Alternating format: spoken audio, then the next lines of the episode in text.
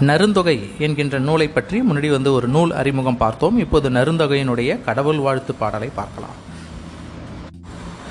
பிரணவ பொருளாம் பெருந்தகை ஐங்கரன் சரண அற்புத மலர் தலைக்கணிவோமே பிரணவம் என்றால் பிரணவ மந்திரத்தின் பொருளாம் என்றால் அர்த்தமாகிய பெருந்தகை பெருந்தன்மையுடைய பிரணவ மந்திரத்தின் அர்த்தமாகிய பெருந்தன்மையுடைய ஐங்கரன் ஐங்கரன் என்றால் ஐந்து கைகளை உடையவராகிய விநாயக கடவுள். சரண சரணம் என்றால் திருவடியாகிய. அற்புதம் என்றால் அதிசய மிகுந்த மலர் எது? செந்தாமரை மலரை.